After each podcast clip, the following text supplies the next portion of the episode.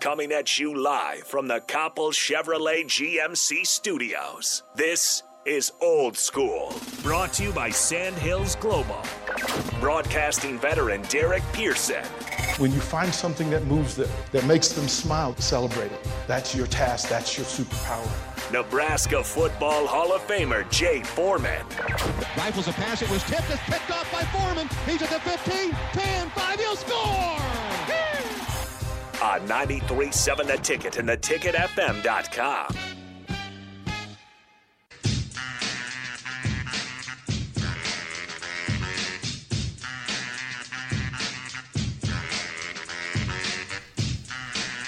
Welcome into Old School Thursday. Lincoln, Nebraska, 93.7 The Ticket, theticketfm.com. It's a beautiful day.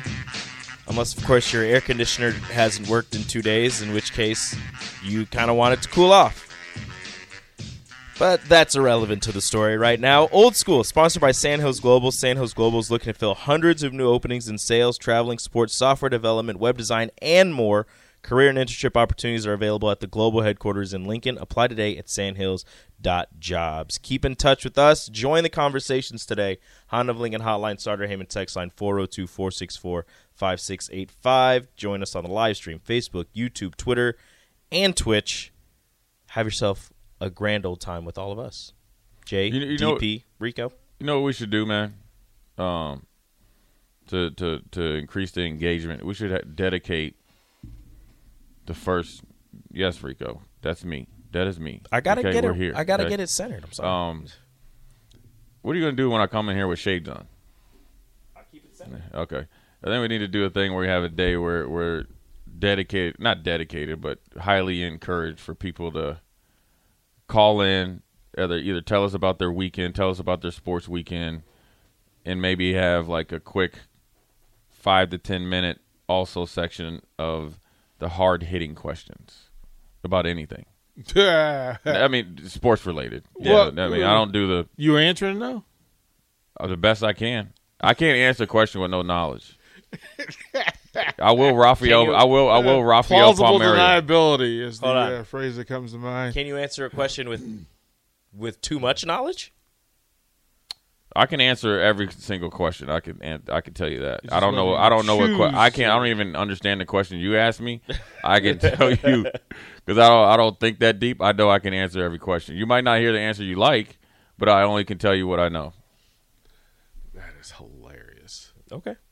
Yeah, I'm we'll have to think on that.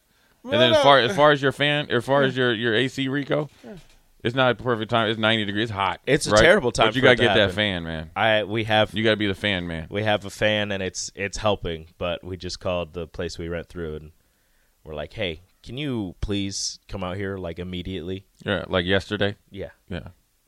All you gotta do is keep. You got to stalker call them, or call them, hang up, call them, hang up, call them, hang up. Last night was rough. It was 80 degrees in the house. Yeah, we set it. We set the AC to 70. Yeah, it was 80 degrees late. Last it didn't night. Work. We set it to 74. It was on. It didn't get any lower, but it was on. Yeah, that's tough. Anybody out there can help. I probably need some Freon or something. Hit Rico up. Slide in his DMs and say we could hit you with some icicles. I called and they're gonna go out and check it and hopefully there's something they can do because I don't want to do that again. We went through that. I want to say it was last year. There was one day in the building where the AC went out, and I love it. It's tough. Oh. And you know what else is funny? If you stay, DP knows this. When you travel a lot, these hotels think they're slick. So you might say, set your hotel at just say 68 degrees, right? Well, maybe during the day it might be 68 degrees, but they regulate it throughout the whole hotel, and it'd be hot as Hades in there. Especially on one side of the building. On one side of the building, whether you're on the side of the AC or not. And then sometimes they don't let it go any lower than, say, like 64. Mm-hmm. Knowing they're going to heat the whole – and then obviously the higher you are and all that stuff and time of the year. So, yeah, it's tough. It's almost as tough as those Golden State Warriors got the brakes beat off them. They must have had a whole bunch of Memphis barbecue. And 3 6 Mafia must have came to their hotel room and intimidated them. They had some bands outside their hotel playing all night. For Golden State, and I know that Steve Kerr's in the health protocol for COVID. But if there's a team that's kind of turnkey and ready-made to deal with this situation, I'd say it's Golden State, considering that you got, you know, one of the best or two of the best shooters of all time, up-and-coming superstar in Poole, Draymond Green, Wiggins. You know, I want to say they looked uninterested last night. They definitely didn't look focused. To have 18 turnovers in the first half is – I don't even know if there's an NBA I mean, they look like some 14-year-olds sometimes when I coach them, and it's an 8 o'clock in the morning game. You know, they're still asleep, poor me, and then they want to start playing with 2 minutes left. I was like, dude, this game's been over, player. You know, but they have 18 turnovers in the first half, and then the lack of attention to detail on the defensive end, giving Memphis a whole bunch of easy buckets, just looked like they were just. They're still reeling. It's like almost like they didn't realize they played bad the last game and won. Then you would think that they would want to come and end it, give more rest time for Kerr and kind of get your bearings, versus they went back down there like, all right, we'll just give them this game and we're going to, you know, go close them out at Golden State. Mm-hmm. Well, anytime you give any professional athletes any type of life, and it's oddly enough the stats show you they play better without Ja than when they do with him. So now you got a true team out there. It's really weird. And now you're giving them just a little bit of life. Now, I do think Golden State will end up closing them out, but I was very surprised that they didn't make it more competitive. And I think when they were down by 12, I was thinking to myself, Mike Brown needs to call a timeout. Just to even if you would have got to the end of losing that game, mm-hmm. you don't want to lose by 40, but just say you end up losing by 16, just to make it harder on them. And it's even if you want to put, you know, Otto Porter in there, or you want to put some guys in there, you get what I'm saying? Mm-hmm. To just kind of get them in there and get some energy and kind of like talk to the vets and say, this is what we're trying to do. He just once it got to 20 and they were playing like that. Yeah, DP seeing that, you know, they was crunk last night. I just didn't understand any of it. I didn't understand any of it from professional standpoint. Yeah, I mean, it just didn't look like a personal pride thing, right? Like, I don't want to be a part of getting beat by 40. Sometimes I think they were down by 50 at a point, right? 55. Yeah, right. 55. How in the NBA are you down by 55 points? How is that team that you're and you're up 3-1?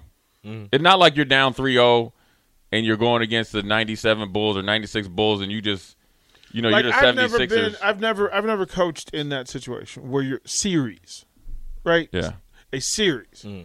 From a basketball standpoint, you know, I've been a part of those games, playoff games, but a series. So there's so much psychology that happens within a 7-game series. Right. Like, there's so many natural human things that happen.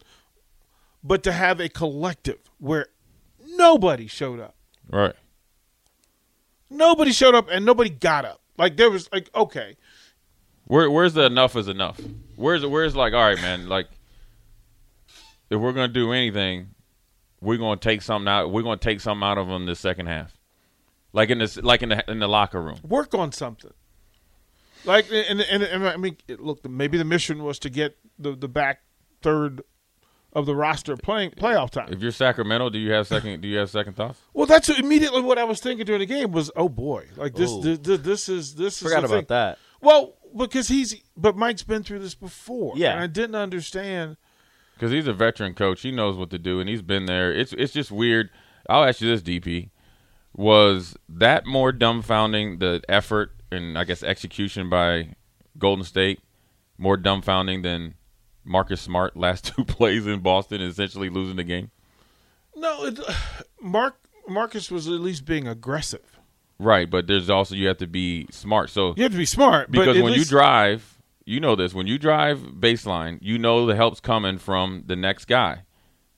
And you got – especially Milwaukee. And the next guy was Jrue Holiday. And then, okay, that happens. But then now you get the ball. You're going to go coast to coast with Jason Tatum wide open? I don't think that the Celtics understand what happened to those two plays. Even in the postgame, it didn't seem like – I think they just were in bizarre world. Yeah, like – how do you make that decision? And the fact that Marcus Smart made that decision Like, if that's Jason Tatum, I might go, you know what? Maybe he saw something, or Jalen Brown. Okay, maybe they saw something. And at no point in time, Marcus Smart is the guy that. Well, first of all, let's just not even start there. The game that I thought was a foul on a three when Milwaukee won 2 games ago previous, that was Marcus Smart taking that shot. You got 2 All-Stars. They can't guard both of them. Is that the Marcus Smart is the veteran leadership? Turn to him in that situation. That's Marcus Smart doing something. Or is that just Marcus Smart? That's Marcus Smart. Or is that Marcus Smart being the veteran and taking? That's Marcus Smart doing too much. That's Marcus Smart not understanding who he is and how great he is as a defensive player and being the third option or maybe fourth.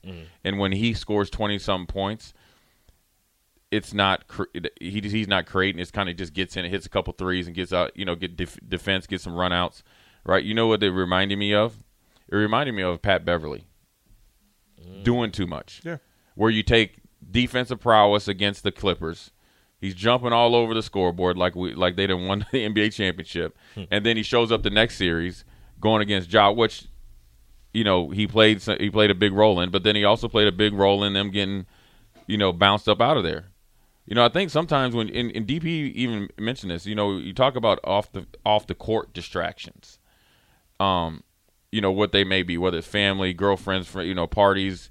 But the biggest thing that could happen is, and you're seeing it now as stuff starts to get more intense, so the games, there's not so many games, right? There's, obviously you're in the conference semifinals. You start to see the distractions of attention or of media attention. So what that, I guess naturally or hopefully unnaturally, what you would like to think is like, okay, well, for 82 games, I was the third or fourth option. I was the defensive guy. I was the tempo setter. I was a guy that's going to, be on the edge of, I wouldn't say dirty, but maybe like questionable. I'm going to dive at balls. I'm going to do this for 82 games. All of a sudden, I'm going to get in the playoffs. It's my time. It's my time. And it's crunch time. But then also, you got to look at the coach and have those situational basketball. Like, as great as Tatum and Brown are, they aren't Giannis. Giannis is the X factor. There's nothing out there in the NBA right now on a consistent basis that can stop Giannis. So Giannis can drive in there and knowing that the double team is coming because they ain't going to stop him. That's not Marcus Smart, and this is not taking a dang thing from Marcus Smart, a guy that's kind of had up and downs in his career, in the end of his Oklahoma State career, with that fan that yelled some stuff at him. And then he came back from that. Shouldn't have been talking stuff. Right. Coaching changes, role changes, had to play along with Kyrie, and all that stuff. And then he's actually off the field. I think he does a lot of great things. He's got, which I think has helped him on the court. But at some point in time, when you have a chance to really take control of this series and really take control of your destination, you can't do that. You got to almost like take a step back. You know what I'm saying? Well, but here's where it was, and some of it, I found it interesting. I checked the box after the previous game that they won when they didn't play well, but they won it anyway. And the immediate discussion went to, well, here's Mike Brown's record in playoff games, and it was about Mike Brown. And I thought, oh boy. Check the box because that'll come back to haunt, right? Because the fact that you could be that dismissive of Steve Kerr and what he does, and then the actual chemistry, in-game chemistry, and off-the-court chemistry of preparing for this team for games with Steve Kerr and Mike Brown in place, right? That whole chemistry was thrown off. Kerr is out. Now it's 4 days of this team being without Steve Kerr in being present. Yeah, in the building. Right? There's a huge difference between having Kerr and not having Kerr. And last night, it just looked like a rudderless ship. Like, the parts are still there. Like, the pieces are still there. But it just they had no purpose. There was something that in the preparation and then in the in-game adjustment. Remember, Kerr hands over a lot of the in-game decisions to Mike Brown, but he's the sounding board. And then the people around him also contribute. When Kerr's out of that, it changes the whole dynamic. The whole thing falls apart. And then also I think that as you know, what is it? When the cat's away, the mice will play or whatever. Especially these folks. Right. So then you got guys that are doing too much, like Draymond hyping up the crowd and all that stuff. Like the first game, Kerr being gone, he's not really gone because I think it just happened like the day before the game, right? Like literally. Now they won it. Now it's like, okay, Mike Brown's gone. Yeah, it's good to have him fill in, but, you know, he's not really our coach. We're going to go down to Memphis and do what we want to do, and then next thing you know, you get a 40-burger put on you. They definitely have Memphis. They definitely have their attention after getting beat like that, because you don't get beat by 40 points just by I didn't try. They embarrassed you. That took them off the team to beat pedestal for me, because it showed a flaw in the thinking. Right. And the player thinking. Right. That a veteran team doesn't know how to just stick the dagger in the heart. Right? Like young team. That's killer game, right? And you give people an opportunity. It's like, don't let them think they belong. Mm-hmm. Like that's the first thing you say. Like don't let young kids think they belong. Even if Memphis wins that game, they shouldn't have won like that. Right. No.